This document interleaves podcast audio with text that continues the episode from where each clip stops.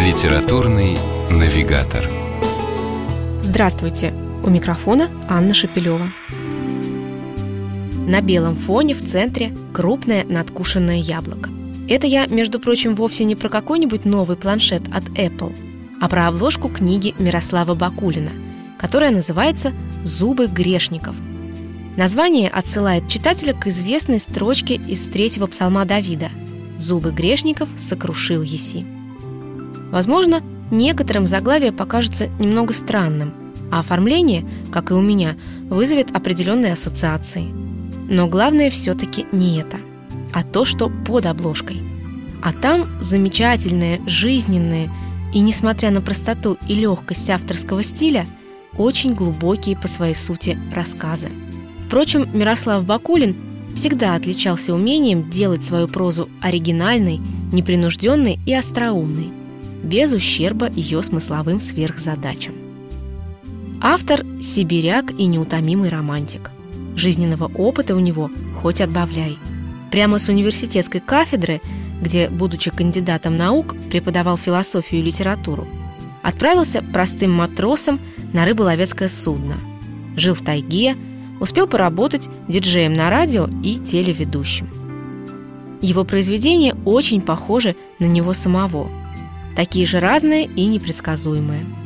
Не знаю, был ли специально продуман принцип, по которому расположены рассказы в книге «Зубы грешников», но так или иначе, с читательской точки зрения, общая композиция получилась невероятно удачной и динамичной. А самое главное, книга от начала до конца пронизана добрым, светлым, ненавязчивым, едва ли не английским по своей тонкости, юмором, благодаря которому так просто усваиваются философские уроки жизни, которые Бакулин преподносит читателю. Чтобы это проверить и испытать на себе, можно открыть книгу хотя бы на самом первом рассказе под названием «Вася курица».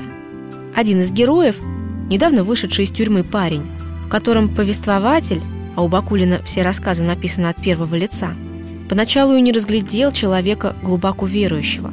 Мало того, еще и упрекал – Мол, что же ты, Вася, в Бога не веришь? А Вася с усмешкой отвечал, что верить надо тогда, когда страшно становится. И вот однажды, после того, как герои потерялись на Оби, блуждая на лодке по бесчисленным проливам, попали в ужасную грозу и только каким-то чудом выжили и вернулись, парень Вася по прозвищу Курица открыл смысл тех своих слов. Он признался в том, что страшно ему оказывается все время – а ведь это значит, что и верит он всегда. Ближе к финалу сборника «Зубы грешников» в рассказе «Новой Маргариты или Божьи одуванчики» Мирослав Бакулин позволяет себе даже немного поюрничать. Он буквально рассказывает анекдоты, но они беззлобные и даже полезные, потому что в героях этих забавных историй читатель может узнать многих своих знакомых и даже самого себя. И над собой же от души посмеяться.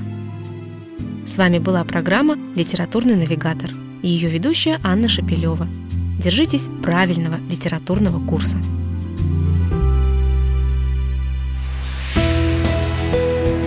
Литературный навигатор.